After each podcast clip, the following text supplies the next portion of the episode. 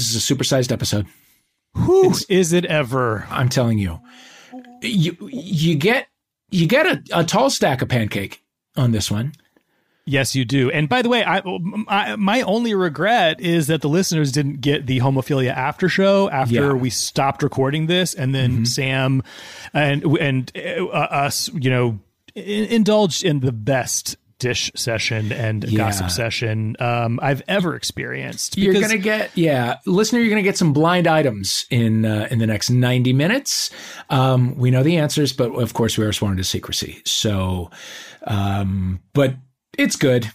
Uh, Sam Pancake is wise. He is hilarious. He looks fucking fabulous. most importantly, ageless, aging backwards. Truly ageless. Um, and he has got, as you probably know, a lot to say about a lot of stuff. We really get into some serious issues. And this one, I just want to, I just want to get in.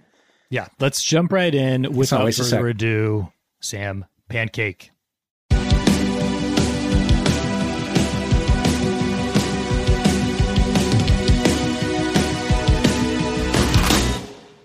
Oh, he's having a, he's having a, uh, an iced coffee. He's, he's got a fancy microphone. There are moody black and white photos behind him, Matt.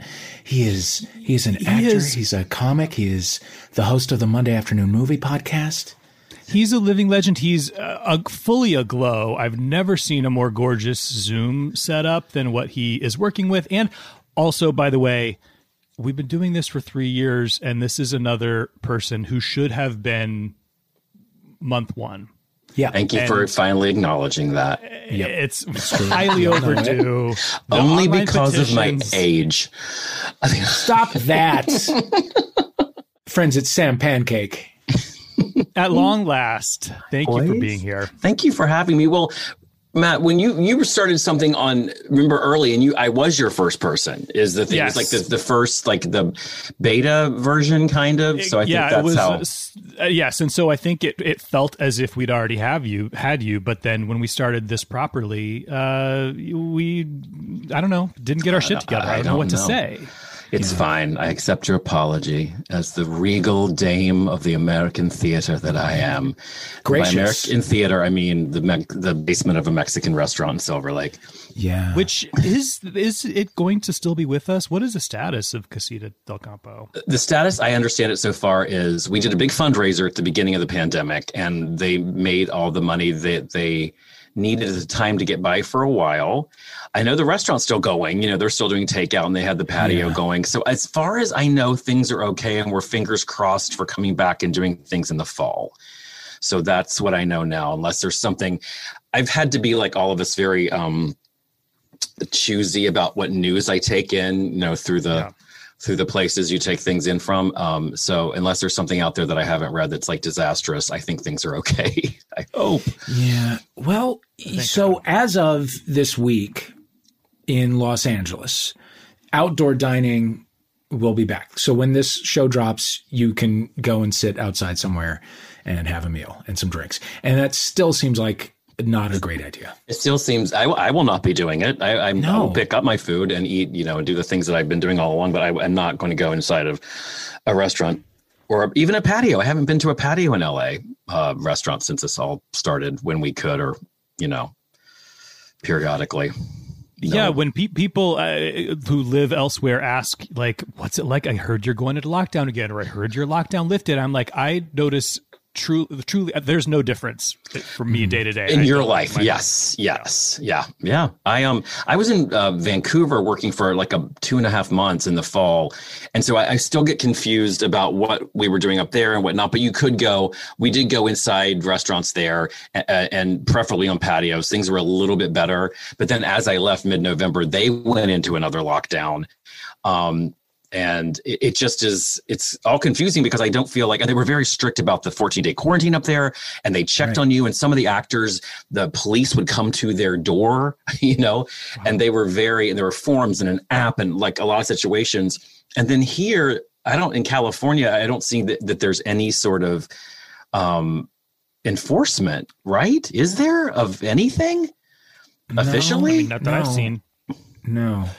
So you No. were literally quarantined in your hotel or the the place you were living. Condo-y place. Yeah. yes. Yeah. In Vancouver for two full weeks uh, in an apartment with no, and here where I live now, I, I'm in yet another guest house situation because that's how, that's my, you know, what I like to do and what I've managed to do somehow magically is I have a nice big yard and a patio and my friend in the front house we talk six I can have daily contact. And that was not the case in Vancouver. Like I had a little balcony that looked out over Yaletown, which is great. But it was, and, and my friend who had just gone through it up there, luckily in the same building, which was also kind of magical. She was like, "You'll hit midweek two, and you're you're going to lose your mind." And I was like, "No, I won't. Mm, I'm stronger than that. I have my tools now." And then, like Wednesday, week two, I was like, "I don't know who I am anymore. What is my yeah. name? Ah, yeah. The void. I'm staring into the void, and I don't like what I see." But then my therapist was like, "You have to make friends with the void," and so I did. How what does that look like? Yeah. Um, it looks like just choosing to not fear something. I, I, I was afraid. Okay, can we jump into this because I'm yes. I have, I'm deeply in therapy. I just had it yesterday. It saved my life. saves my ass every week. Um, and I have a good guy. I've had people who aren't good, but anyway, the void is like you are because I don't usually experience a lot of loneliness. Some of that's by design, and some of it's just because I have this giant family that even though they're not around me physically, I know they're always there for me. And I realize that later in life too. But the loneliness thing, when you feel like you're staring into the void and you're like, oh, I'm going to fall in and be depressed and consumed by that and this darkness that will never end and I'll never find my way out. You, and it took me a long time of practice doing this in terms of redirecting my thoughts for years, learning how to redirect my thoughts. You redirect one ideally redirects their thoughts to like no this is this is what life is. It's like when you're meditating in the space between the atoms you go into there of like this eternal space and the void is just same thing. It's just the eternity. It's eternity. And so you're just like have to make your peace with eternity and and check your feelings in your gut and you're not in danger. No one's part of my anxiety feels like someone's chasing me with a knife and i and every and i'm getting better at it and i finally learned how to say to myself no one is chasing you with a knife no one's hiding behind that tree going to jump out call you a faggot and punch you in the face and that's i've never been punched in the face but i've definitely been called faggot a lot and i knew i was gay super young like four, i realized oh shit I want Burt. I didn't want to. I want to be on top of Burt Reynolds. I didn't really know what it meant. Like you know, where I want to be on Jethro and the Beverly Hillbillies or whatever. So I always was Two like, uh, yes, right. Um, and the Six Million Dollar Man, obviously, Steve Austin. Obviously, that goes without saying. Um, hi, um, but but so my, all my what I'm saying is all I learned in therapy, all of my crap and my shit and my shame and my wounds are from knowing I was gay super young, being terrified, never speaking a word of my truth until I was like 21, and that'll do a real number on you. And I grew up in rural, very um, macho, homophobic, misogynist, rural West Virginia in a town with in a county with one stoplight you know so that was i was not made for those those times uh, so to speak. But um i survived. So that's the, yeah. there's that. Well i mean dive right in. Why don't you sam pancake? To the theme of this show. Right? I mean Mm-mm. perfect. So yeah okay so let's t- let's let's talk about four year old sam pancake. Yeah um, I remember the moment when I, um, I was my father was a minister. Uh, mm-hmm. We were at one of these big Southern luncheons at at, at the Tullys. I'm just going to say their names; they're not with us anymore. But um, maybe I shouldn't say the name. I don't know. It doesn't matter. Well, you did. so we were at these because the great thing about being the preacher's kid was like every Sunday lunch was at someone else's big old house in Summersville. We lived in Summersville, West Virginia at the time, and we later moved to Romney which doesn't sound like a big distinction to anyone outside of West Virginia, but within West Virginia, people are like, oh, yeah, that's different. But anyway, big luncheon, you know, amazing food and cakes and pies, the adored, you know, the adored child of the minister. And there's it was back when there was only two or three of us pancake kids instead of the eventual six, you know, and in which the fight for attention and love got real, real, um, real ugly. Um, but I remember like going. There was they had a teenage son, and he got in trouble, and he was sent to his room. And then my the mothers, my mother and his mother, like, why don't you go up and play with his name in the room and see what he's doing? I knocked on the door, opened it up, and again, he was probably fifteen or sixteen, but to four year old me, he was a man, and he was standing there in tidy whitey underwear, very muscular. I still have the image. I mean, you know how memory is. You remember your last memory rather than maybe the actual event. But the to me, it's it was blazoned in my mind because I saw this guy, and it just was like, like the charge went through me. And, and even to my little let's my little genitals all of it i was just like what the fuck i mean Oh, yeah. it felt like I realized that was kind of a curse. I do envy these people who are like, I had no idea until I kissed a boy when I was 18 or 23. Or I did I always didn't realize why I'm not mocking them. It sounds I'm not using a mocking tone. I just mean like that kind of innocence of like I I finally realized why I never was that into my girlfriend because I needed to, be with a man. It was not for me. I was like, I want a man like that right now. Like I didn't know how or where or what, but it was I was a horn. Can we say this? Because I'm sure. I was a horny kid. I don't even know why. My siblings didn't have that experience. We've talked about it. I have a, a, a sibling who's transitioning now. Has transitioned. I have a sibling who's lesbian, and then I have two straight brothers and a straight sister, and we we talk fairly openly about these things to a degree. Thank God, because we're all on the same page politically, despite other problems. Thank the Thank God. God, Jesus, yeah. Jesus, Yeah, Lord of my very- father. Um, yeah, and my mother too. And my father, we let my father die in 2018, two years ago, almost to the day. I'm still believing that Obama was president in his semi dimension, in his demented state, because we knew that he would would immediately croak if he heard that Donald Trump was president. Anyway, it's a Oh, different story. gift. So my father was a weird mix of like Southern homophobic Presbyterian minister, and he had a lot of different problems and personalities too, and then also fervent Hillary loving Democrat man. yeah. Um, so yeah, I knew really young, and that I carried that burden with me, and then I slowly like I realized. Thank God I had my two of my mother's brothers were gay. They both died. One of them died from AIDS in 1990. My like super cool uncle Mike, who I was so looking forward to eventually being friends with because he was the uncle when I in, when I was little who brought me the making of the Wizard of Oz book and Shit. and a Tallulah Bankhead T-shirt. I do a one man show about this, and I like literally still have the Tallulah Bankhead T-shirt, and which, which I tried to wear around the house. And my mother was like, "Sam, you know what they say about Tallulah Bankhead?" And I was like, "No, what, Mama? This is probably seventy six or seven. I was probably in fifth or sixth grade." And my mother said, "Some people say she's." Um, she was bisexual. And I, do you know what that means? And I kind of didn't, but I was like, no, mama. And she was like, I know I said yes. I was like, yes, mama. She's like, do you think you should be wearing that shirt around? And it crushed me.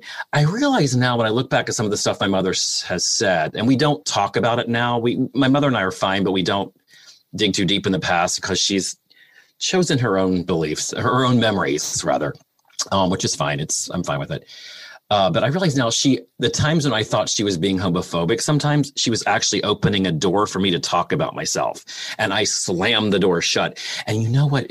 I watched it again recently, the Home for the Holidays movie, when I'm all over the place. Welcome to my brain It's okay. It's okay. it's that time in that that movie directed by Jodie Foster um, when Robert Downey Jr. character, which is one of the first times I saw myself in media, and that was in the mid '90s when I was like 30, you know. And Anne Bancroft, the mother, says like, even as a boy, you never let us get too close. And it was one of those like, oh yeah, I. That's when I learned to take responsibility for how I put the wall up which was which kept me safe and it was a good idea i should have put that wall up but later on in life as i gotten older i could have been more open about my life at the same time this is a very waspy uptight you know presbyterian slash methodist other long story family who we didn't talk about feelings or anything below the waist until you know we just didn't talk that way back then so Also, a child is not equipped to have those kinds of conversations. So, like, No. as um, as open as an adult may want to be, there are so many layers and levels to get through. You know, um, Yes, and, and, so and a many, child doesn't have the self knowledge to be like, "Oh, here's a space where I can talk about this freely." It's you Yeah. haven't worked it out on your own yet. yeah I had I had a um, a priest at my high school pull me aside one day, um, and, and you know, it, it, was like it was a very small high school. Our our uh, school day was super long. It was seventh to twelfth grade, so like the community all wow. knew each other pretty well. And it was like, tell me the town again, Dave. St. Louis. Okay. Yes. Yeah. Um. So it was you know everybody knew each other pretty well, and it was pretty clear from a real early age that I was super duper gay. And so, um, so this, uh, this monk like pulled me aside and was like, not in an accusing way at all, but, but indicated like, I get the sense that there is something different about you that is giving you anxiety and, and wanted to open that door. Not, not in like a, you know, I don't think he had ulterior motives, but, um, but wanted to indicate that I had a safe uh, I had an ally in him if I needed wow. to discuss these things any further. And it stressed me out so fucking bad. yes. Um, I was like, no, I don't know what you mean. And I left and I, and we never talked about it again. And it's like, and, and I even forgot about it. I had mentioned it to my best friend who was also gay and he brought it up 20 years later. And I was like, I, I ran so far from that conversation. It, it I outran the memory. Wow. Like I you, blocked the shit out because I just couldn't do it. And I wish I'd taken advantage. You well, you didn't want to be seen. Like I didn't want anyone yes. to know for a second that there was something different. And and yes. I was a pretty femmy, you know, the, the youth has strong, artistic, you know, uh-huh. uh, other the other euphemisms of the they was they would call my father one time. And also, I had a cousin who who was and is gay, a gay man, and he was as things go, probably more. Not that there's a scale, but like he was more, even more obviously gay than I am. You would say at the time, and I remember my yeah. father saying to my mother, um, and I won't say my cousin's name, but like my my father was like, "Do you think he's you know homosexual?" And my father going, "He does have a what we used to say a, a bit of a daffodil turn to him." And I'm like, "Ooh, we yeah." And I don't want the I don't want the label of a daffodil turn. No, um, to me, like it was. That's and exactly now I'm like, I'm the daffodiliest. Like I yeah. am delighted, but the, the, this the, there were a lot of euphemisms. Like uh, another one was and we were adults and my youngest sister was getting married at mill meadow which was the this big old house i grew up in this family estate thing and that we grew up in and my father did too um, which we moved into only after my grandfather committed suicide there. And then daddy moved um, i've described my childhood and most of my life as a southern tragic gothic farce. Um, uh, but uh, my mother we were my sister was like i um, she was she and my younger sister were arguing about how, how, my sister who was getting married would would handle the aisle situation which you walk down through these hedges to where the wedding was going to be held under the big old walnut tree? And and my sister at the time she's now my brother but like the time catherine my sister was lesbian and i was gay and we never talked about that to my mother. But my mother in the argument with my straight sister said re the aisle. Um, since Sam and Catherine have elected not to marry, this may be the last wedding we have at Mill Meadow. And so I'm like, oh, oh she wow, how Hallmark Channel. This was in 98. This was not like 1955. yeah. Uh-huh. so that elected not to marry. And they would my mother would still say things like knowing that it was, you know, kind of with a tongue in cheek, but still say things like, a couple living together, you know, they're living without benefit of clergy. You know, that was another one Ooh, I remember. yeah. Oh man. And you hit it into you hit it completely. You don't want to be seen at that age. It is the idea of being seen or known fully is a source of deep horrifying stress. horrifying and i was already suicidal yeah. and tried to out my uh, out myself no off myself um you know more like cries for help and attention, but still there was some intent in there that I was like, I wanted out. I mean, like fifth grade, fifth grade was the worst year of my life. If one, if I had a superpower, starts to get shitty. Yeah, yeah. If, if, if, I had a superpower, we go back to fifth and sixth grade and whisper in little my ear, like, "You're gonna be okay. You're gonna make it out alive, kid." mm. and here's some money. Here's some extra money to go to the movies more often and to buy some more candy. yeah. What was fifth grade like? What were um, what was, um, what was, what was your schooling like at the time? Well, it was very there were it was Romney grade school and fifth grade was I had the most amazing and we're still friends on Facebook. One good thing about Facebook, Mr. Siriani, who was my fourth grade teacher, was the cool, young, amazing, still on Facebook online today, like fighting the good liberal fight in small town I think well he's in Florida now, but like amazing man who opened so many doors and windows and and, and his wife too, who's amazing. Sorry. And then fifth grade was Mr. Winkler, who um was awful. He was uh, I won't get into the specifics of it because I'm afraid to offend people, but like he was. It, here's I'll just say this because this is the way it was at the time. I lived in West Virginia, which was close to the Mason Dixon line, but still very much identified as the South. And all the horrible racial aspects of that aside, there was this a lot of our teach the new teachers started coming from Pennsylvania and they felt very different to us and we felt very different from them. And it's just so weird to think of that like two states away culture clash. But it was, and I had another teacher. He was eventually ousted, forced to resign early for sexual assault stuff. But he's the first one uh, to call me a faggot in class, in civics class. He was also Holy the coach. Shit. He also sexually, he also harassed, sexually harassed. He harassed my brothers. He sexually harassed my sisters. He he was awful, and he got to go on for years. And there was like um, this at the time, and no one get mad, but this like these Yankees coming down here and being so rude and impolite. And like the man called me a faggot in class. No one's that no one's no one from my hometown did none of my other teachers did that. But Mr. Jesus. Winkler was one of these Pennsylvania Dutch people. His accent, we couldn't understand him. Again, you know, two hours away, maybe, but like we couldn't understand what they were saying. And he was just cold and awful and and mean. And then we got this new vice principal who was just the worst like looked like I'm not gonna say his name because he looked like just a southern white pig. You know what I'm saying? You know, he looked like a, yeah. a caricature from a, you know, one of those Macon County line, Jackson County Jail 70s prison movies, you know, just and and I got and I got a really bad pair of glasses and I really hated wearing them in fifth grade. There was another one and then I just got more and more sad about my life. And then there were other things going on in the family that I'm not going to get into that contributed to yeah. that. But so, how did you like self soothe? TV, um, sure. candy. It's where a lot of sugar. Like we, my mother, we were in a very strict. Like there were six kids. I look back now, and my mother was like, "We weren't allowed to have pop. We weren't allowed to have Pepsi and stuff. We could have Kool Aid." So I loved just like sneaking into illicitly sneaking cookies and candy or cake that I couldn't eat.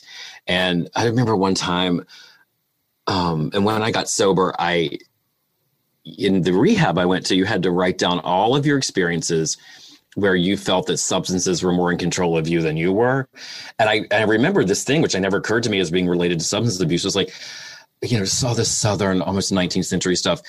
G- grandmother pancake gave my mom a like, uh, a cake that someone had wanted a cake walk and it was angel food cake and it was in the freezer and mama took it. She's like and my, my mother who did not like her mother-in-law rosie bell was like you can't freeze angel well, food rosie cake bell. Rosie bell fretwell pancake my, my grandma pancake.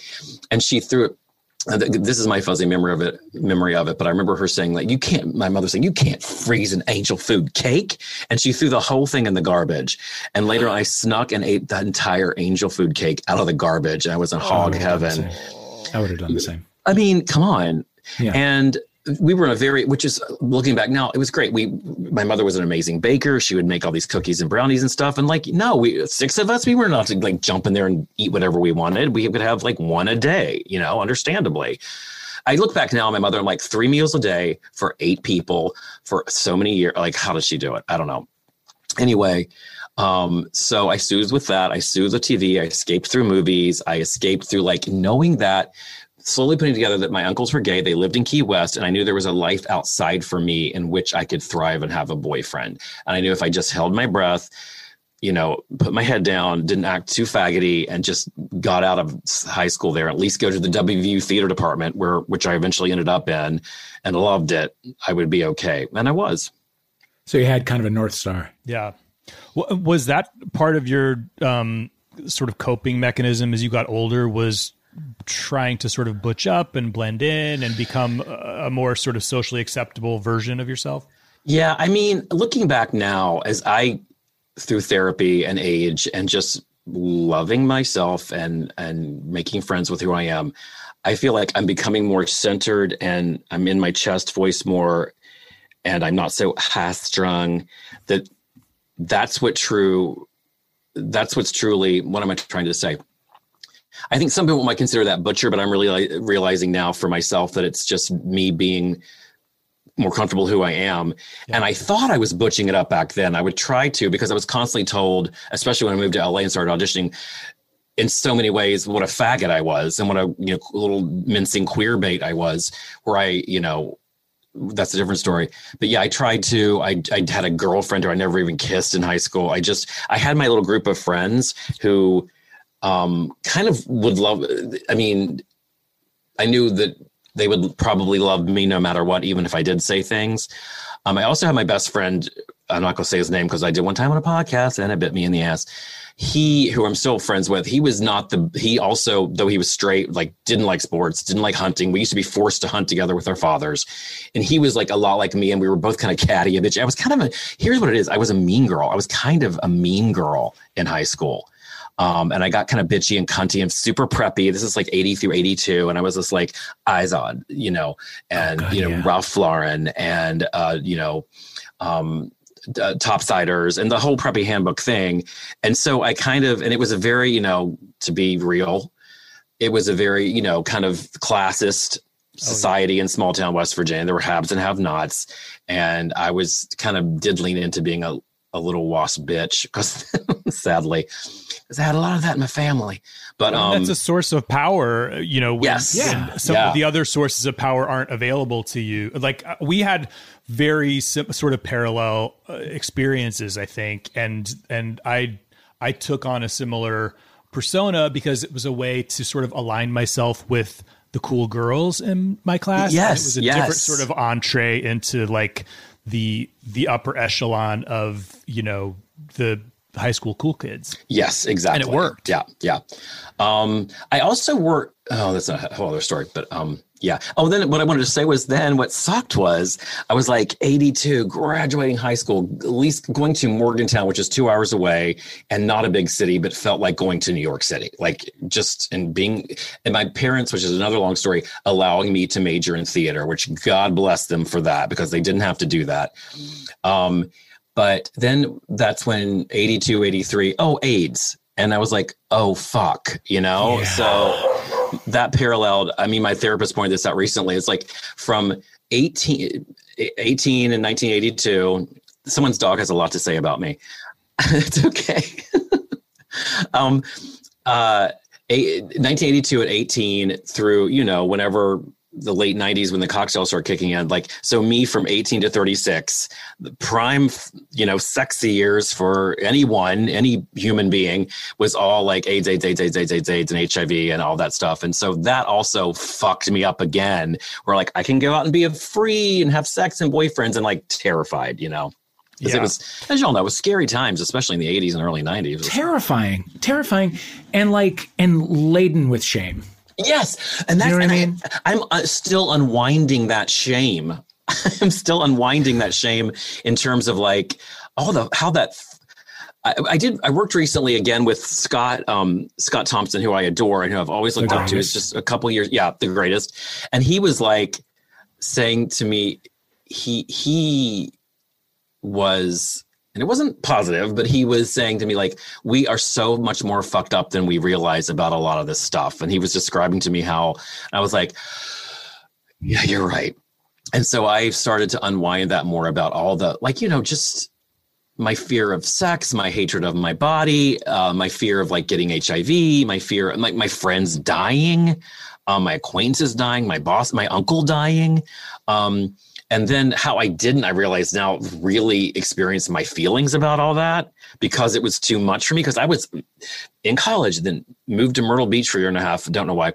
And then coming to LA and trying to make it as an actor. And there's that amazing quote that Kristen Johnston has in her amazing, highly recommend autobiography autobiography guts about her recovery and drug addiction where she says that ambition is a great painkiller and my ambition to move to LA and then be in LA and make it as an actor really killed a lot of my pain around oh fuck losing so many people to AIDS, you know. like literally, you know, uh, Johnny Rockets, my first job, meet this just one of many stories I could tell, but just this amazing young guy named Jeff, who we all called Mona for some reason. I don't remember why. And he was just the light of the world. And he literally, and then he was fine. He was at work. And then two weeks, wait, two weeks later, he was dead. And that was in 88, you know, just like, I can't even remember his last name, but like it's made still makes such an impression along with all the other people that I was really close to that died. Um, you know, it was a battlefield, and that really, you feel terrible.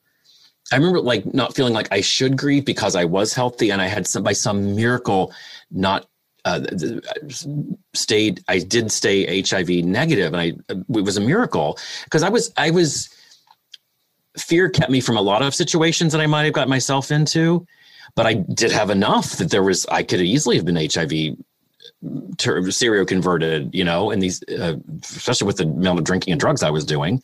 Yeah, and, um, and we got so little information in those yes. early years. Yeah, yeah. You know, yeah, it's you just also you don't know what's safe and what's not in 1985 also you know? and I, i've talked about this before but again i'm 56 and i just own my age and because if i don't i deny what i went through um, even if people are going to be dicks about it but i don't care um, which no one really is. Who, who cares? Um, How they can't be when you look like this. That's the simple truth. yeah, well, sorry, people only celebrate it. Yeah, I, I, this is no one wants to hear this, but um, it's the not drinking and it's the um, loving yourself. And I know that sounds corny and trite, but it took me 56 years to get here. Anyway, but what I was going to say is like I didn't. I don't think enough is said about this. At least this is uh, the the impact that this has on me. Uh, uh, that it had on me. I didn't see any I have seen a little bit of straight porn. I didn't see any. I already started having gay sex until I saw gay porn. You only learned, or rather, I did in small town West Virginia or when I was in Myrtle Beach, South Carolina, from the other guys you were having sex with. And I knew about anal sex and I knew about blowjobs and some things I took to like a like a fucking champ, like a pro duck to water. Thank you. And uh, this, you know, the first couple times I'm like, yep, this is for me. I'm enjoying this but not the anal stuff. And it's not until and the kids now, and I have been another story is my my slutty pandemic summer, and I just the kids now in their 20 oh my god they know how to do and it's crazy because they grew up watching porn. I didn't know what happened. I didn't, I was afraid to pick up the joy of gay sex or read a book or like, and you want to go into these situations sexually one night stands or whatever like oh i'm this pro and i know what i'm doing but i didn't.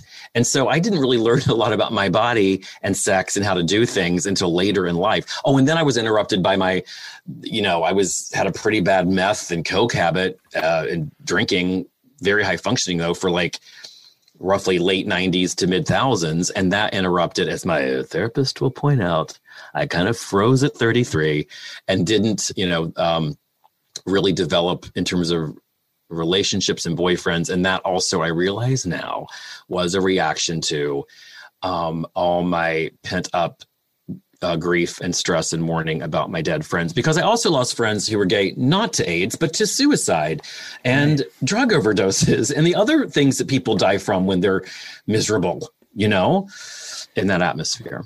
Yeah. I mean, the, the problem is in in those early years as your identity is coming together you there's a big chunk of yourself that you are not sharing with the world and yes. that is, that causes stress and the stress that you are feeling is also a thing you're trying to hide from the world and so yes. you never get a chance to heal and then and then you you become an adult and you're just dropped into the middle of a scene and it's like well fucking put a smile on your face and go dancing you yeah, know? yeah, exactly. Like there's yeah. a bunch of shit you got to heal from and acknowledge and you and process yeah or yeah, yeah, right even starting with acknowledgement because yeah. i had this situation my, my best friend and roommate who turned out was more bipolar than we knew it's a long story but he committed suicide in our garage in 98 and i was li- his brother was living with us at the time in los feliz a house you've probably passed a million times and i have to drive past all the time too but like he um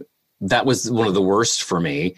And I remember afterwards being like, you know, and I had an amazing, and ama- I still do, have an amazing group of friends. Talk about all the cool girls, like you know, and all the cool gay guys, and all this, the wonderful, and my siblings and my family.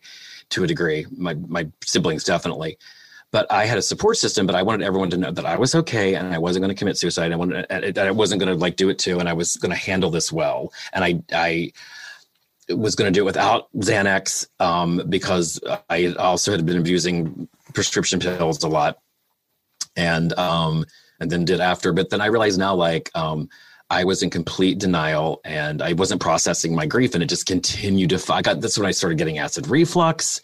I was vomiting every night in the middle of the night and didn't really know why. And because of my, I also had this weird. It's what it's why I'm still alive, and it's what got me out of West Virginia is this eternal optimism and joy that I can access if I need to, and if if I don't have too much booze and drugs in me. And so I've always been like, it's going to be better tomorrow. I'll stop vomiting tomorrow. And then eventually I got diagnosed and got put on prescription drugs, a prescription drug that is available over the counter now for acid reflux. But which I also was in the commercial for. That's another wacky twist in my life. The Before thing that I was, you were, uh, a, I was on the, I was on it prescription wise and then it, it, it was Protonix then, and then it's Prevacid, and I was in the first Prevacid commercial as weirdly not the sufferer, but the best friend of the sufferer who's making fun of him for suffering and not being able to hang out all night at the comedy club. Which is funny. It's just funny now because I was I didn't even put it together at the time that I was, you know, being the asshole who would have no one made fun of me for it. Like, it, but it also, dudes, y'all, dudes, it kept me from also getting laid a lot when I could have in like late 80s and late 90s, early thousands, because I knew I was going to at 2 a.m. I was going to be puking my guts up. And I Ah. knew I couldn't put a guy through that. I keep forgetting all that shit. I keep forgetting about. This is why I look better now because I was my body was fucked up then. You know, Yeah. God. and it, And and but nobody was giving you a hard time about having to go home early from the comedy club. Worked. Even though- well, I was I was staying up all night anyway, partying. Like would go in and throw up, and then you know, or I was just alone at home, you know, going home by two and throwing up at three or whatever. God damn it! I, lo- I I lost a couple of teeth. I mean, they're they're back now. Thank you, SAG Insurance. But I one of them. This is. Am I writing a book? Yes, of course I am. I remember like literally biting into an orange on the set of Will and Grace the first time I did it, and one of my teeth coming out in an orange. And Megan, and, and I remember even then being like, and looking over at Megan Mullally. It was a rehearsal day, not a tape day, and just being like, "Oh, this I'm going to remember this." Just like orange tooth, Megan Mullally. And was it a tooth that we would see? Right. I mean, how close to the front are we talking? Oh, And, uh, okay. like, it's hard. It, it literally, it, no, it literally is that one. Okay. Um, yeah. but then I, you know, I got, I got it, re, I got a thingy on it later, and now it's now I have an implant because I'm Gorgeous. on network television. Um, Bless. not really, uh, occasionally. Um, but thank God for insurance.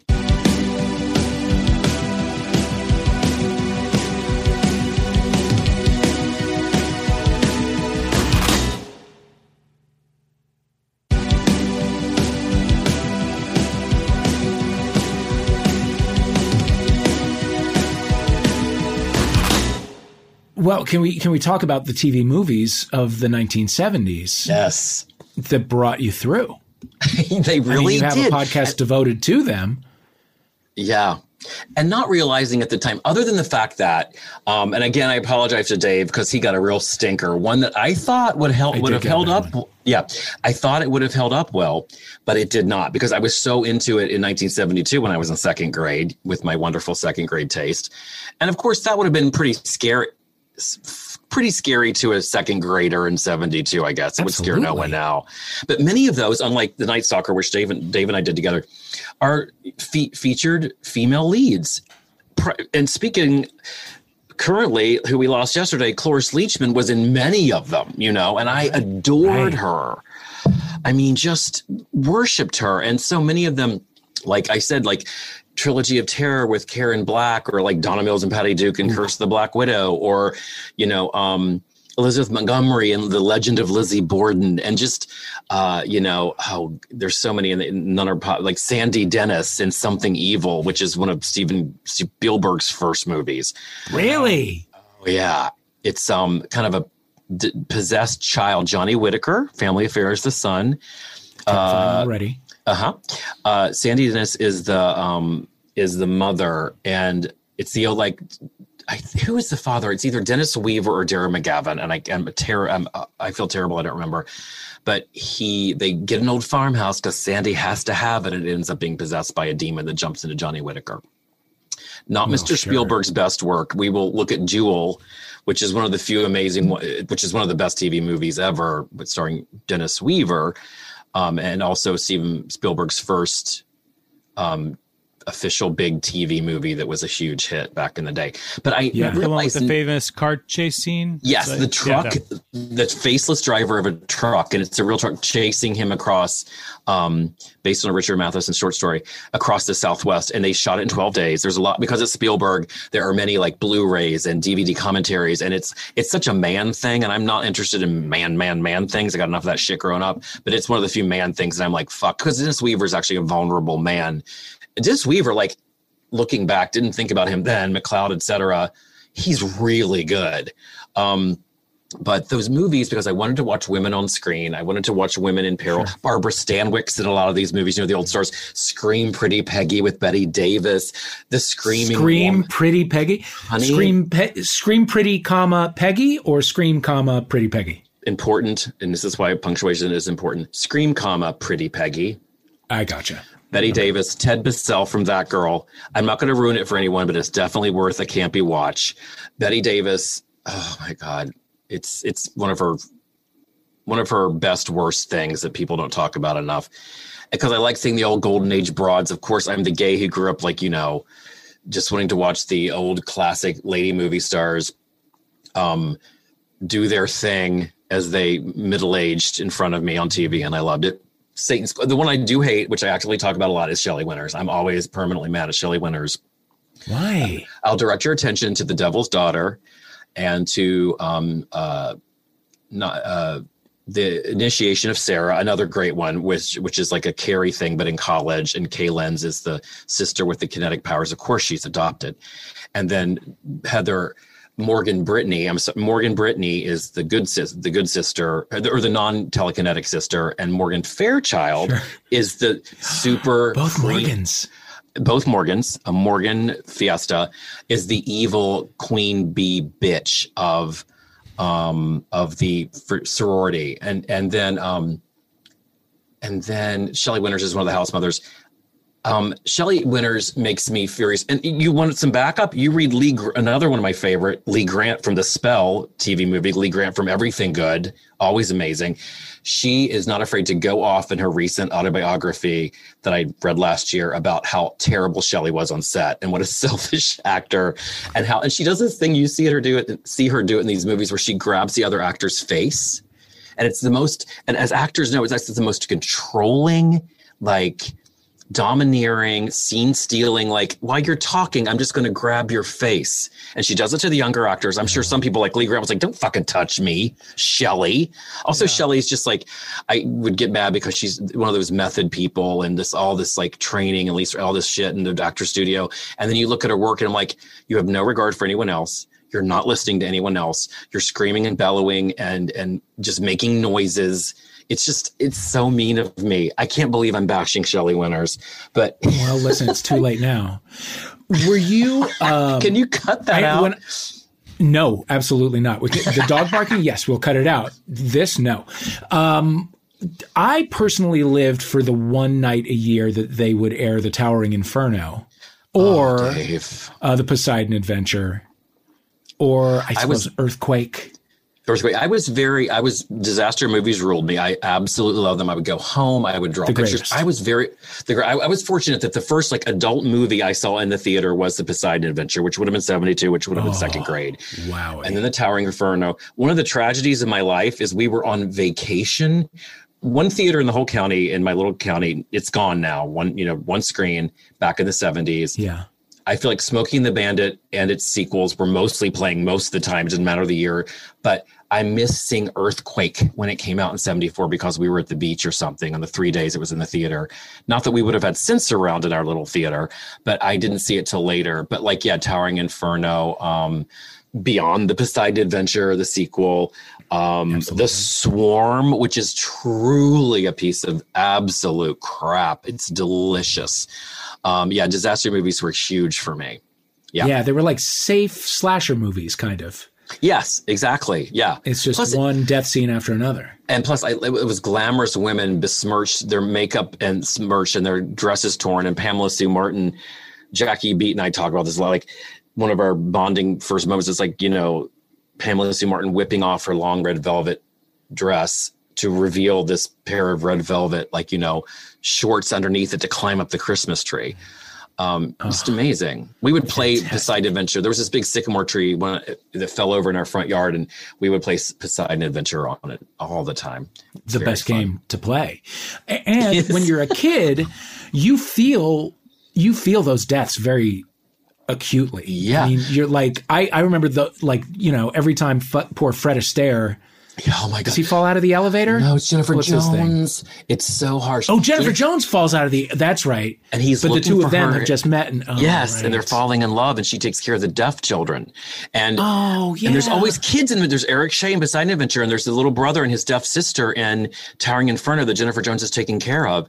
And Right. she just it, it's shocking when she falls uh, backwards out of the glass elevator, and Faye Dunaway or whoever's reaching for her, trying to save her. It is that was truly shocking. At the end, Fred Astaire's at the on the sidewalk looking around for her and hers her name is like Patrice or Maeve or something like that, and he can't find her, and it's devastating. Yeah, But then they give him the, they give him the dog, right? Doesn't she have a little dog? And then and then they give him the little dog. yes, Dave. Yeah, I could And- cry right now. And P.S. Faye Dunaway, some of her best work because it's some of them. It, it, it was the Good Disaster movie with Paul Newman and Steve McQueen, and you would have huge names in other disaster. Not look, don't even get me started on the air, the airplane, airport movies, which you know those were just awful but delicious and campy. But Towering Inferno is a really good movie, and Faye Dunaway looks amazing. It's right before Network.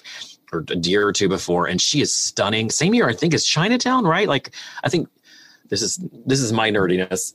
Towering Inferno 74, Chinatown 75, Network 76. But in that period, and she looks amazing, and she's that controlled Faye Dunaway sex and glamour and desire, but she hasn't gone over the edge yet. When she went later with Mommy and Supergirl, and mm-hmm. they're on mm-hmm. out. She's still right. in that fucking perfect pocket. Mm. And the you- airport movies. Ladies and gentlemen, if you have not seen, speaking of Dame Karen Black, who we sadly have lost, if you have not seen Airport 75, it is we I made Droege, Safi, uh, and the rest of our gang down at uh, the uh, we do a yearly didn't not this year obviously, but like do a get a house Palm Springs New Year's Eve, and I made them all watch Airport 1975, and it changed. I know it it stained, changed, and ruined and Droege and Safi's life and put it in different directions. Plus, Gloria Swanson playing herself. Um, you know, Helen Reddy is the nun playing the guitar to Linda Blair, who's has is going to get the heart or kidney uh, something transplant. It's Karen Black. It's the one where the plane gets hit. Uh, Karen, the stewardess is flying the plane. Um, I, I got to spend a day with Karen Black in 1999, and it was, as you can imagine, one of the best days of my life. but Airport 75 is so good bad. Tell us everything. Okay, so my friend, it, it was one of- remember magazines. Remember when there were like seven different, or there was gay magazines, or there's like a new one trying to start every year. And my one friend was an editor for one of them called Genre. And my other friend, he got my friend to do. The I remember genre. right genre it was good um and uh but then we my other one of my best friends was a photographer and i said can i please just go and um be your assistant for the day and she lived in this house off uh, in encino off of ventura. And it was very not sunset boulevard but very ventura boulevard.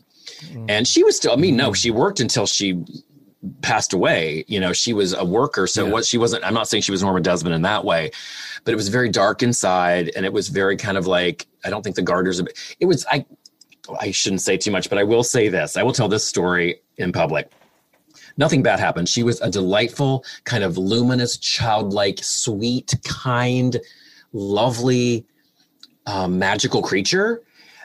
But she did say to me i had a t-shirt with bruce lee on it and she said sam do you think that bruce lee was killed by the mob or the mafia and I said, Oh, I don't know, Karen. She's like, Well, here's what Elvis told me. Elvis told me one time on the plane to Nashville when we were shooting Nashville. He said that he told me this whole story about how Bruce Lee was actually killed by the, but I don't remember what country or if it was the Italian. The mom, this whole story about what Elvis told her about how Bruce Lee died. And we all know Elvis. Some those of us who do know that Elvis was really into karate and kung fu. Mm-hmm. She's like, "Do you think that's true?" And I said, "Karen, I will concede to Elvis on this point." I said, I yeah. think that Elvis Presley probably knows a lot more about the death of Bruce Lee than me. And I see, but her just like kind of equating like what I might think with what her, you know, her friend, what's his name, Elvis said to her yeah, too. casual conversation I had with this guy. Yeah. So it was one of those days, you know, wild. Fantastic. Well, you know, much like Karen Black, you are a worker and have been for so long that it's I, you're I mean to quote Drew Droege quoting Tanya Roberts go to IMDb and pack a lunch because the list is long. But I'm as I'm interested especially in the early days you know when you're when you're new to LA and um and you start working and playing a lot of like what we might consider now like yeah. stereotypical gay sidekick roles, which oh, I, yeah. I, have a, always had a different view. i w- I've always just been such a fan of those characters, for better or worse. Oh, good. Anyway, but what was your mindset when you were first starting out and I, you surely had like competing voices telling you yes. like you know you, you, once you go once you go gay you can't go back and yeah. you're going to paint yourself into a corner and mm-hmm. So, how did you sort of decide who you were? I remember because um, I've thought about this a lot, and I, especially as I'm kind of embarking on starting to write this book, and I did, I did a one man, sh- I do my one man show about it. I do one about my childhood, one about the the work life, which I probably should kind of should put up again. Absolutely. I do remember specifically the time of working at Johnny Rockets and when, and being out to my friends, but one of the managers who was this perfectly nice straight guy coming up to me and saying to me, you know, and again, I have to our point earlier, being gay back then, also a lot of straight people like, oh, then you have AIDS, you're very sick, you are dangerous.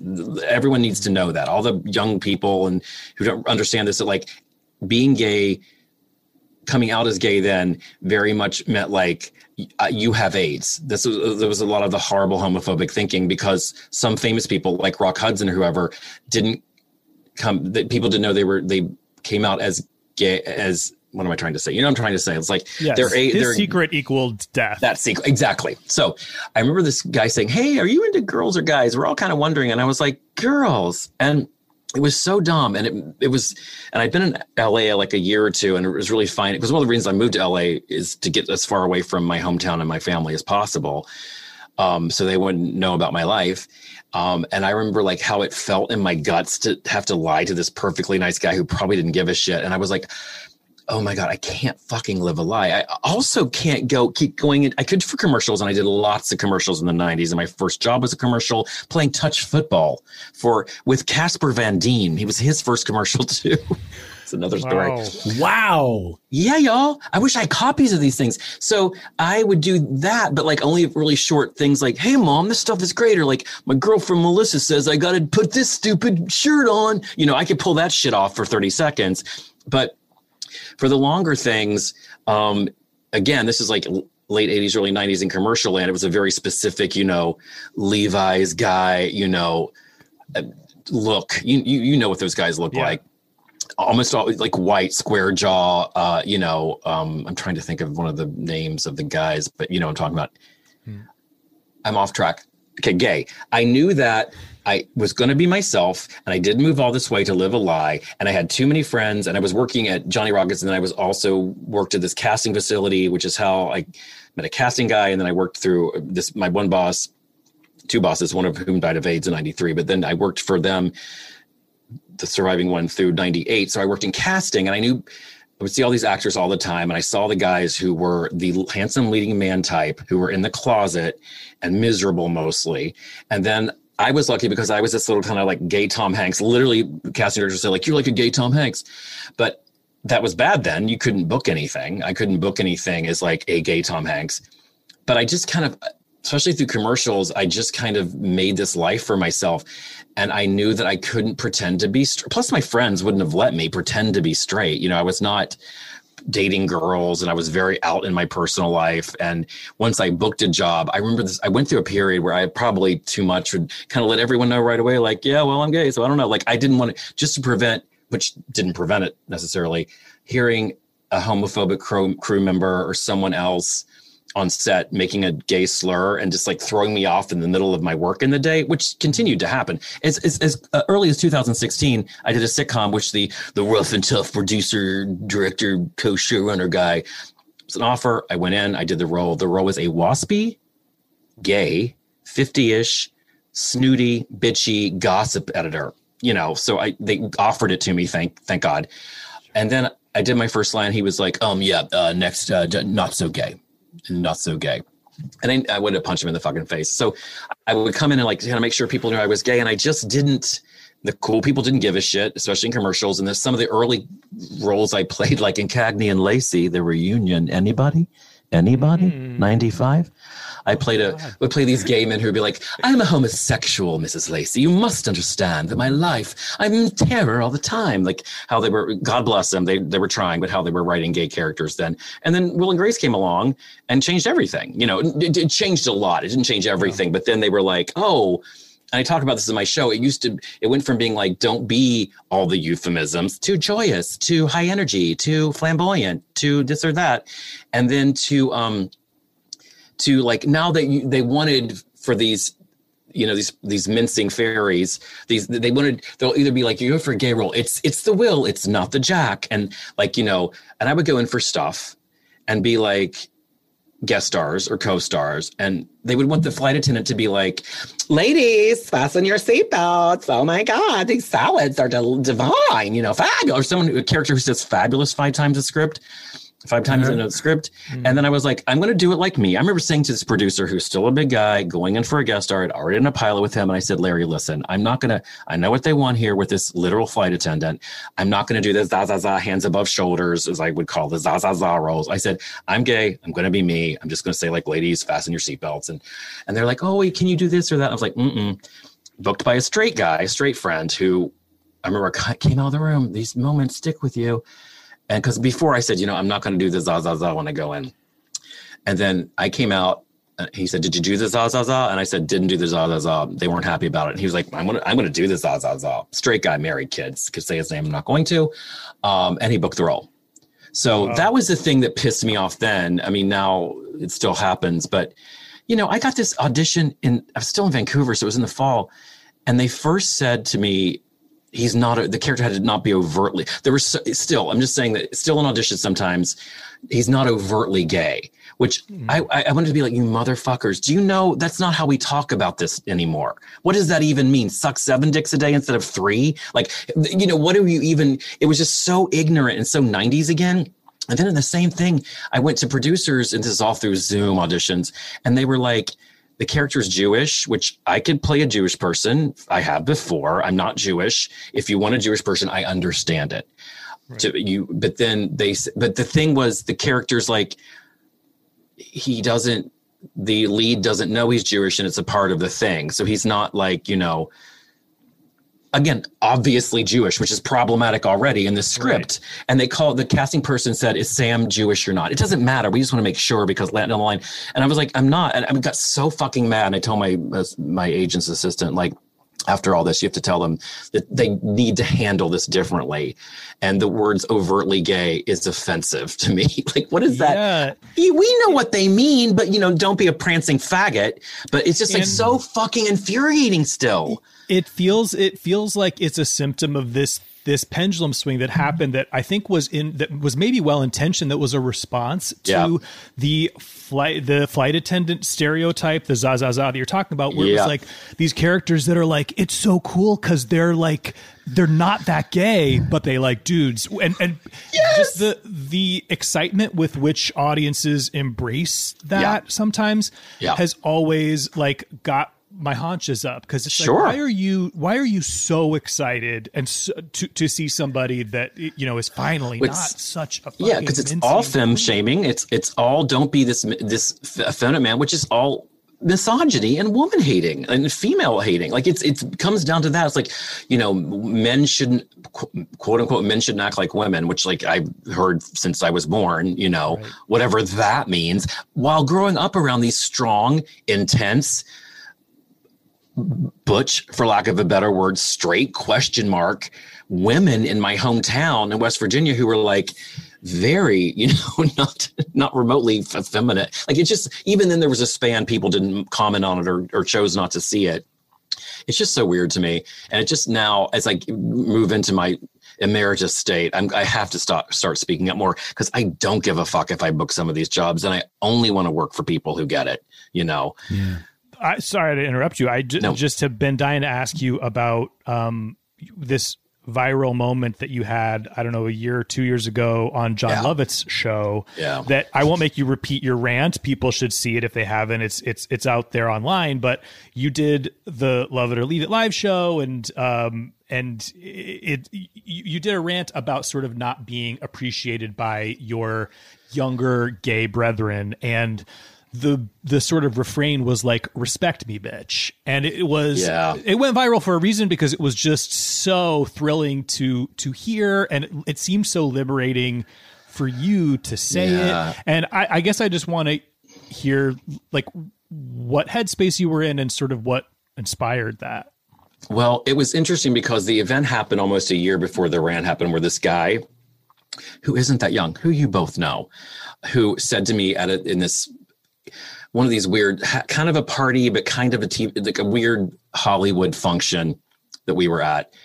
He was look. He, he's someone who's who's who's. I knew then, and then after this all came out, and lots of comedy, mostly gay comedy writer guys said, "Is it this person or who was it? Tell me." And I said, "It's this person." They were like, "He's a bully. He's a sociopath. He did this, this, and this to me." Not a great rep. Still very. What I, I don't get. It. He's someone I don't get it. Anyway, mm.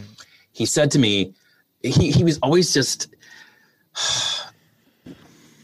I don't know what his motives were, other than he's just kind of a bully.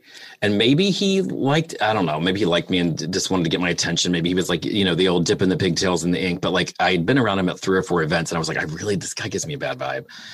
And so he said, Oh my God, your text is, he was looking over my shoulder. I was texting. He was like, Your text is so big. Why? And I'm like, Well, I'm old. I'm, I'm like, and he's like, How old are you? And I told him my age, which at the time was 54. And he's like, Oh my God, you're so old. I would never want to be your age. I'll never be that age. And I said to him, because I knew he was a dick and I was already just like, you know, not reacting to his bullshit. I said, Well, you know, I say to, I'll say to you what I say to everyone who says something like that. One day you'll either be my age or you'll or you'll be dead, which is how which is the truth, everyone. Guess how guess how life works. And he said, I would rather be dead than your age. And again, this guy was like 33 and he was just being a fucking dick. But then it was like I kept thinking about it and it really left a bad taste in my mouth. And if it had been like some offhand comment from someone who's kind and loving and who I knew didn't, you know, care, and I'm not trying to at all ascribe that all millennials are like that or people younger than millennials, because they're absolutely not. But then a friend, because I'm not the brightest, you know, shiniest knife in the on the Christmas tree. He was like, uh, I was like, this sucks. Like some of my friends didn't live that long, and friends that I lost in their twenties and thirties, and, and and a friend at the time was like, does this gay man not realize like how many people would have liked to have lived to 54 and then it really hit me and i was just like so by the time they asked me to do that pick a rant there's a rant wheel one of them was literally the masked singer because I was my my fuck buddy at the time was making me watch it with him, and I was like, Jesus Christ. Um, and then this gay ageism thing, and I and the, they picked that one, and I didn't really have a lot planned. I wasn't talking about me specifically because um, I, I, I, am HIV negative. I mean, I'm talking about everyone, all gay men and everyone, whatever they are, that had to live through and lose people in the AIDS crisis, the, the worst of it, and up till now because I had a friend that died of AIDS uh, two, two years ago, which is another story. Um, but I was like, these young people who don't get that what we went through, who don't acknowledge or understand the fucking constant pain and and death and mourning and grief and older people saying this is your this is this is an, either another Vietnam if they were older or saying to us young people this is your Vietnam, and it was, and it was horrible and you couldn't find you know it, most straight people didn't care. Reagan didn't care. Your my parents didn't care. Most parents didn't. Almost straight people are so much cooler now. That's the thing that people don't. That, that's why I bristle when I come across one who's not. It's like straight people didn't give a fuck for the most part. Even the best, most wonderful straight friend didn't want to know about that shit and didn't care. There was a mm-hmm. lot of that. It was Men, a punchline at best. Yes. Yeah, exactly. And and and again, Brian Williams and I reposted this too, like saying this is the, the you know, this is the worst pandemic ever in America or the most many people died. No, AIDS was, bitch. Look at the numbers. Jesus, still straight white man. I mean, bless you, Brian Williams, but like fucking check check it out, dude. And so I was just like in a panic. And I, I regret that I said, first of all, I didn't know it was being filmed necessarily until after they're like, the producers are like, that was really good. We might put that up by itself, a clip of that. And I was like, okay, you know, I've done, how many podcasts have we all done? 18 million. And so I didn't know they were going to pull that out. And I regret the fact because I was, I was at the improv stage. I didn't realize what that crowd was like. I'd never listened to Lovett or Leave It. Sorry, until I was going to do it. And then I prepped. But like, I didn't know how passionate and how supportive and how into it that crowd would be. And they were amazing. And I've played the improv before and they're they're down below you like that. And people, you can see their faces and it's just it was super intense. And I got whipped into a frenzy. And the respect me bitch thing is like, I'm not asking you to respect me, Sam. I mean, please do as a human being. And it wasn't about me and everything I did back in the day though I did do things I lost a lot of people. Respect this entire culture, especially ones older than me who lost everyone and they're like oh my, my old boss who lost his lover in 93 he would show me pictures and he's still with us thank god. He would show me pictures of like he, him a friend group in the 80s of 10 guys he was like there were three of us left. And that's the thing and i hinted on that in my in my rant. Was like you you boys now you look around and like half your friends would be gone. You wouldn't be alive right now. It was like that. And thank god it's over. I would never want anyone to have to go through that but at least remember and do be a little fucking bitch about it. And i was also kind of making an example of this guy because it was a terrible thing to say you know? It was just of course. it was rant worthy. And yeah. how dare you? And also people think i'm younger than i am because i do look okay. So they don't get the shit that i've been through you know Right. Did did it ever get back to him? by the way, yeah. It's funny, McConk, because I was thinking about that this morning. Because here's what happened, and I will tell you now. A fr- and you know all the people, you know, you yeah. both know every single person in the story, but I will not name them. Sure. Lady friend calls me, and she's like, the day of, and she was like, or the next day, it came out, or like within right. that week, and she was like, oh my god I ran into Culprit and Best Friend of Culprit. Best Friend I love. One of the reasons I was around Culprit is because I really like Best Friend. Mm. Um, and both these two are, friend, are, are pals with Lady Friend. Even though I've said to Lady Friend, this one, Culprit, even before all this, is awful. Um, and also, I want also to say Culprit. I had been so nice to. I had been so lovely. I, I did a. I, I've gone out of my way for him a couple times. He doesn't even know that um, defended him before until all this. So this is just like someone who I didn't like, and I was like, I want to get her. It was not that. Mm. Lady friend ran into them at a thing, a stupid Hollywood thing. The next day, they were still a buzz about this thing. Like, who is Sam Pancake talking about? Who's the, the rant? Sam Pancake. Best friend of culprit says to culprit, I think it's culprit. And um, culprit said, "Oh, I can't imagine I was that mean." Best friend was there. Best friend was right there when it happened, so best friend knew. Um, and lady friend called me and said, "Like this is so weird." So he does know. He has no idea. He doesn't think it's him. And I said, "Thank you for telling me this." Also, don't hang out with him anymore.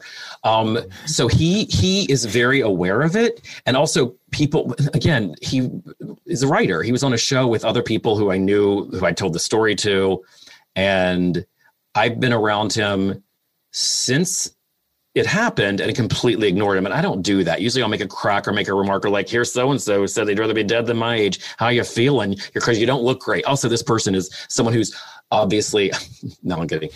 It's not ha- he's not he's not a happy person. Hurt people, yeah. hurt people. Okay. He has his own demons and his own problems and his own darkness. And please get a therapist. Um, but I have ignored him. And then afterwards, so he knows, he knows. And and and then I was like, oh wow, because this is all a year ago, almost exactly a year ago. I was like, he knows who and where I am, and he can reach me if he wants to say something. And then after that, too, all these people started, other gay writer guys and other lots of people, but mostly these gay writer guys were like, "Hey, is this so and so?" Because they had had these terrible experiences with him, like really awful shit.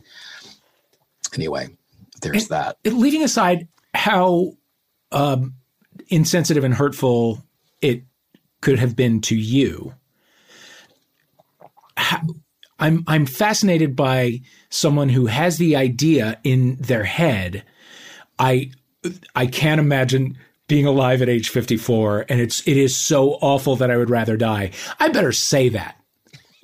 yes, exactly. Like Well, I also- better put I, that better come out of my mouth because that's that's a that is a, a feeling worth expressing. That is that is sickness. That is sickness. Yeah, that is, and it also shows that he's not a happy person, you know. And I, maybe the, the dark, the flip side, not the flip side, but an aspect of that is like how unhappy he is with his life. like I don't want to, I would never want to live forever, but I want to live a nice long life. And I've had moments when I'm like, especially the end of my really bad dark drinking days, I was trying to drink myself to death. So I've looked, I've stared down, trying to kill myself later in adulthood too. Thank God I didn't because everything.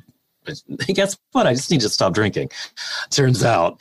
Um, so I'm sure this is a multi-layered person. Maybe he's come a long way since then. I don't know. And we've all been at parties because another, like one of our brethren, who you both know, on Twitter said to me, like he was like, "Who is it?" And I was like, "This one." And this person is someone who, also the the culprit is a very physically large, intimidating person. That's another thing that felt weird, felt off about it. It, it just it, it just like there's something about someone taller than you saying mean things. Then is that bad of me to say that, or someone who's like you're kind of tiny, or I don't know. There was just like something more menacing about it, and Yeah. It's um, especially as he's over my shoulder. Um, it just the whole thing had a creepy vibe, but um, oh, now I've lost my track train train of thought. Um, anyway, I don't know. Well, by the way, I just will jump in in that case because I've been like jotting things down because I'm like I have to ask him about this. I've literally just Yeah, wrote yeah, down the word slutty because you mentioned slutty pandemic summer, and I was like, I'm going to make Yes. a note of that. Circle so glad you to the slutty pandemic. I'm looking at my. Can I, I need to plug my computer in because I need. It, it'll just take me a second. Can I do that? Oh, please, yes, Okay, yes. Because I was. I'm uh, okay. We're I gonna mean, regroup. that's what we get for for going so long. But uh, when Yeah. there's this much, uh, you know, a wealth of information, you got to take advantage much of it. dish of, and I'm also writing down all of the people who we're going to need identified once we stop recording. I have a feeling we just need to go through the list of past homophilia guests, and we'll find we'll Okay. find Okay. all of the Okay. players in Okay, there. we'll see. We'll see. He's in the right ears. He's back. He's back. Shh. Oh god! Oh god! Oh god! slutty summer. I just Yeah, tell a us everything. oh god how do i couch this in a way that won't make me look like a like a, a, a pandemic scofflaw? Um i have oh god, or an obnoxious narcissist. Yeah, let's late. not get you on gaze over COVID. not that at all. Oh my god no. I am doing all the things. Don't worry everyone. But i even before covid i I feel if I say this, I'll jinx it and I'll look like an asshole. I don't care. Maybe it'll give hope to other people.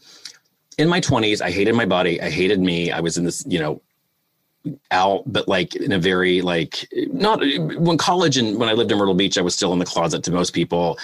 A very, you know, stressful life that we all talked about.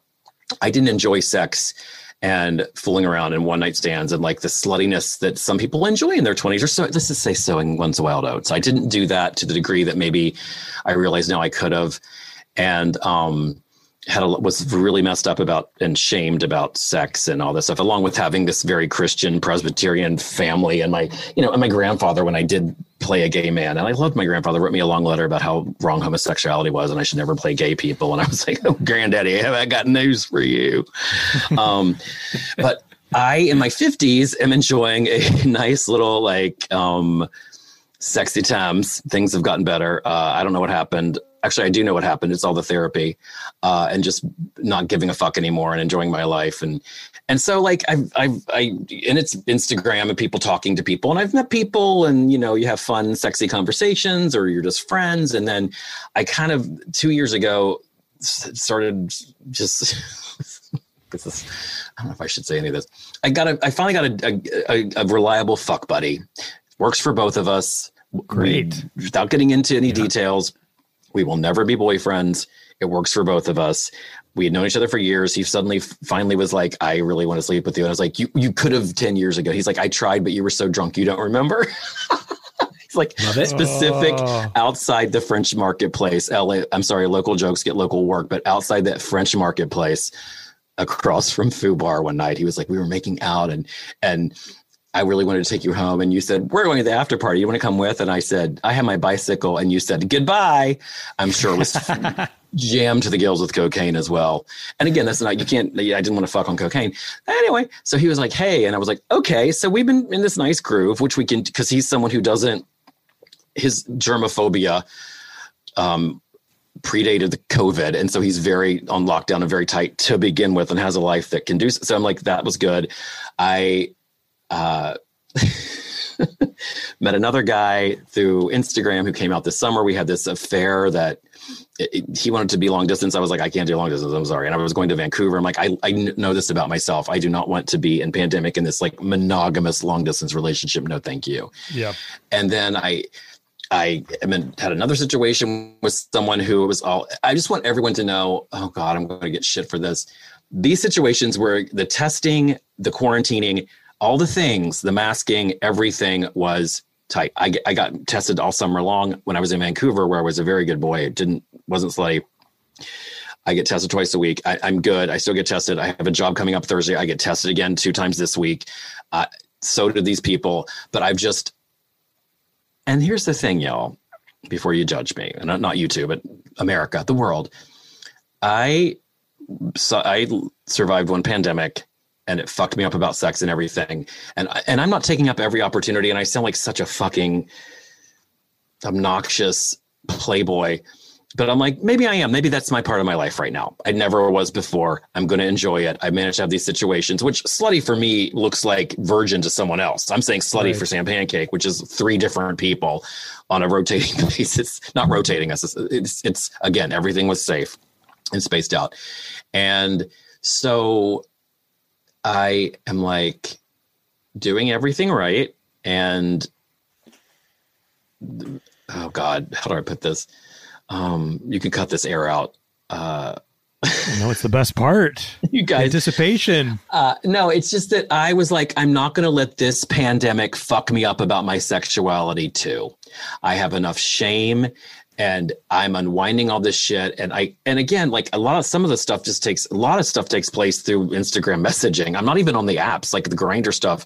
I did one, one lunch distance safe Grindr date in uh, Vancouver and I was there and it was like, just, just no. I was like, whoa, no. I'm not this these are not for me. They never have been. But um I mean, what am I I did Nicole Byer's podcast, like, you know, the why don't you date me like a year and a half, couple years ago. And it's just the inbox got flooded, started talking to some people, met one guy in January. January a year ago was like a banner month. Um, I went to New York to do search party. I was in Vancouver doing little things. We were doing Golden Girls in between. It was fun and great. And like I got to do search with Drew, which is you know Golden with my friends and Drew and and and then I this guy who I started talking to in the fall, like he came to visit LA in January. Like, oh my God, I was going to go to March and to Chicago in March to see him. And and then literally a week before it was 13th, 14th of March. And I'm like, I can't go to Chicago. So it was and I'm like, fuck. But I um I mean, we still talk. It's just been, you know, I, I would, I don't know if I necessarily want a boyfriend. I, I, I am enjoying this part of my life where I'm like, I'm living my 20s and my 50s, and I, you know what? If you don't like that, um, I'd rather What's be not dead. to like? I, Yes. it, it, Yeah, it- I no, mean, it's the uh, ideal situation. yeah, Absolutely, A- and and by the way, if you don't in twenty years, when you Yeah. maybe start look look like you're in your early forties, but uh, you'll you will look back at the way you look now and be like, why wasn't I fucking someone every night? Of the You week?" McConks, I'm that's so, so- glad you're doing it. That's so the truth. And this whole daddy thing, grow a beard and the boys will sit on it. It's just like, it's just crazy.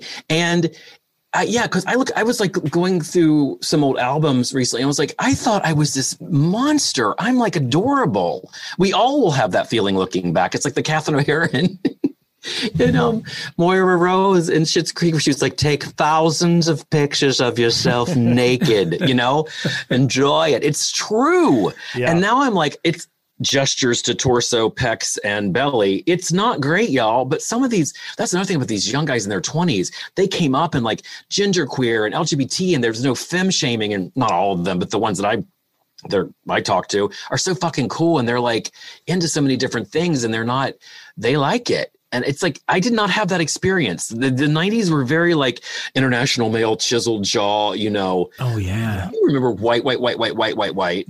Um, I've, yeah, got to straighten out that S. Got to work on how you say that letter S. That yes, and just like those guys, you know, those the, that that mm-hmm. version of the of the gay clone in the 90s. Uh, you know, and it's like I didn't fit into that. Tried to. Um, anyway, God, I'm hopefully this won't bite me because you guys have a lot of listeners. I've talked about things like this on yeah. smaller podcasts, but no, this is this is great stuff. And and yeah. by the way, the world will continue to beat a path at your door to your door. Um, but well, none of them are in your twenties. Only, only two of them are actually coming in my door. Is the uh, dream uh, situation? Yeah, yeah, and now and, and also makes me happy that like you know, God, it's. I thought of this the other day. The guy who I was insanely, two different people who I've been insanely head over heels, unrequited. He's the one for me, unrequited love with one 20 years ago, one five years ago.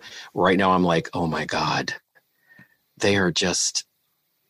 How do I be kind? I don't. I'm so glad they're not my boyfriends. You dodged I'm so, a bullet. So glad. Uh, yes, I've dodged mm. a few bullets, and I finally am learning that. And here's the other thing I'm going to tell everyone right now, who's out there, who's wondering how how I got here.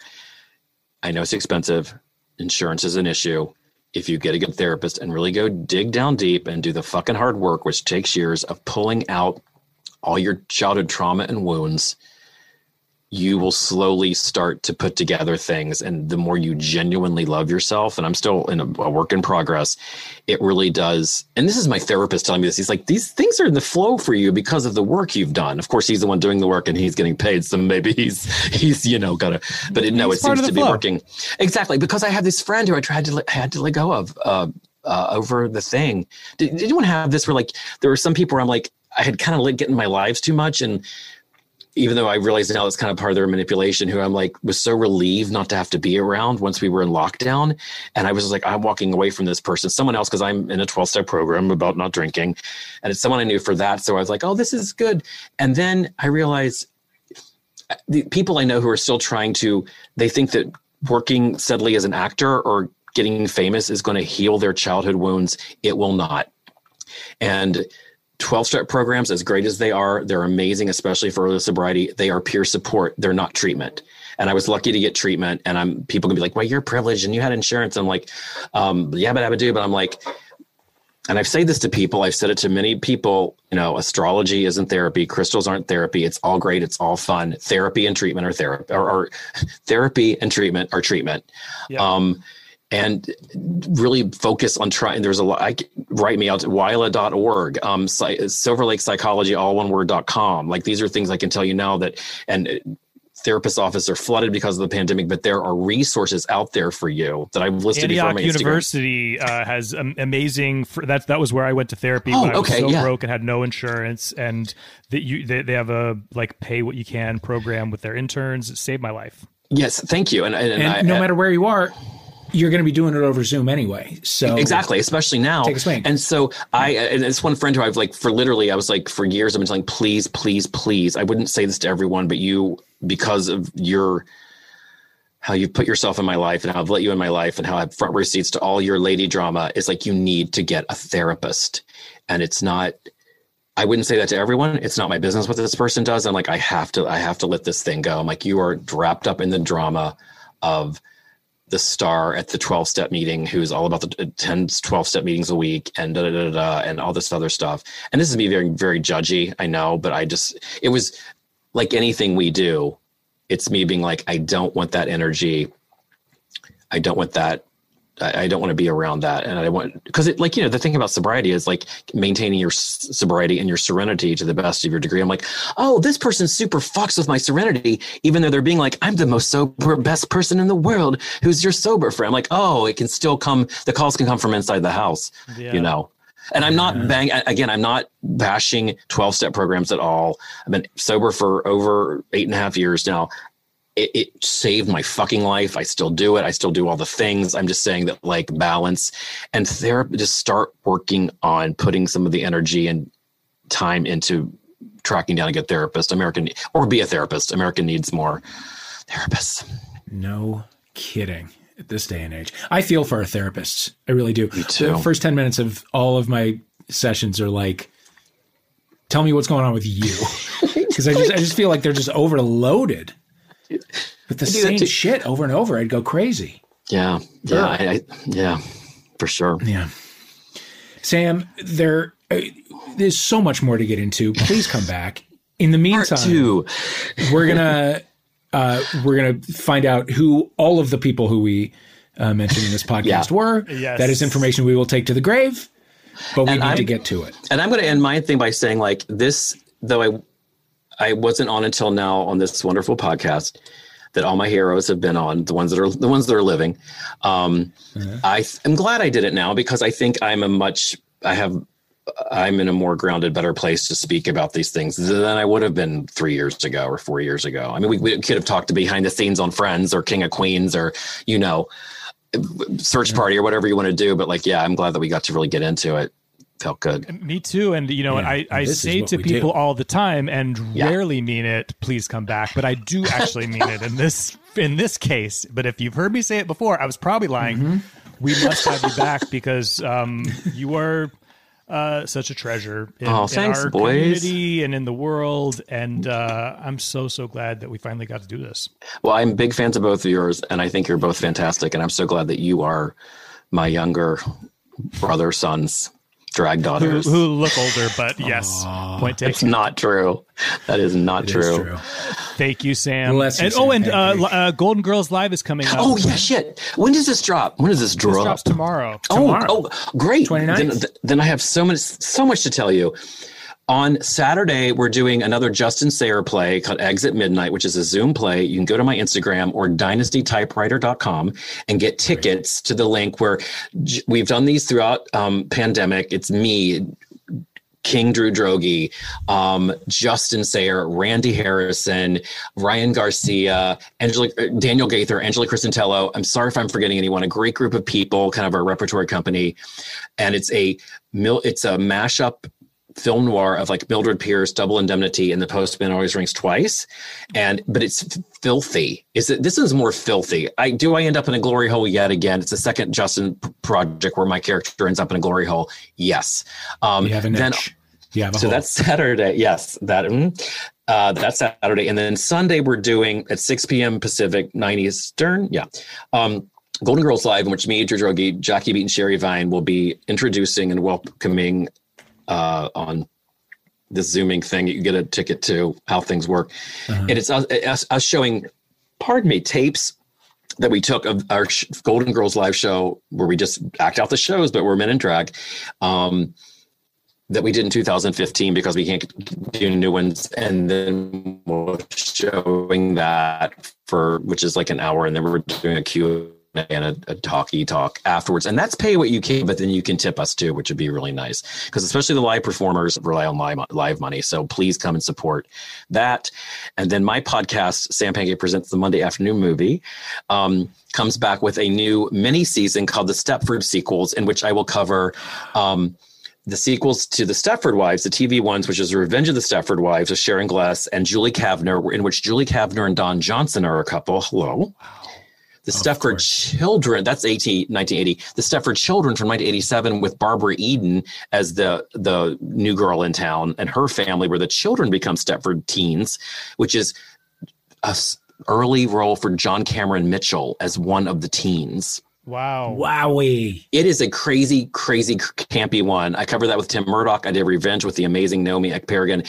And then this week, Greta Titelman and I are recording uh, The Stepford Husbands, which is the, it's Lifetime 96, Donna Mills, Cindy Williams, and Michael Ontkean and Louise Fletcher. And it is sadly the slowest, most boring, and most lifetimey of them all, but has a, a weird, creepy charm all its own.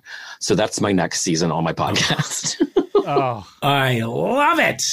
so Oh. much You know, good content for people to consume. Know, on the and I- on the Golden Girls on the Golden Girls tip, I would uh, I would urge you to watch one of Anthony Fauci's uh, news conferences. Now that he's in the Biden administration, and and the weight is off him, his Estelle Getty is right at the surface. oh, It's bananas Wow. how Sophia Petrillo he is. It's Oh my pants. God, well, he's probably like an 80 year old Italian man. That makes sense. Italian American, it's obviously. Yeah, I hope he is. I'm sorry. to- I don't want to offend anyone. I think that he's Italian American. Fauci is Italian. no, he is. Um, oh, wow. With the glasses and all of it and the height. It's crazy. Uh, God bless Just him. his whole affect is full of Petrillo. It's great. My God. I'll never not see him that now. I'll never not see him as Yep. Sophia now. All you're going to see. It's all you're going to see. Sam Pancake, Dave Holmes. we love you. Thank you. Thank you. We love you.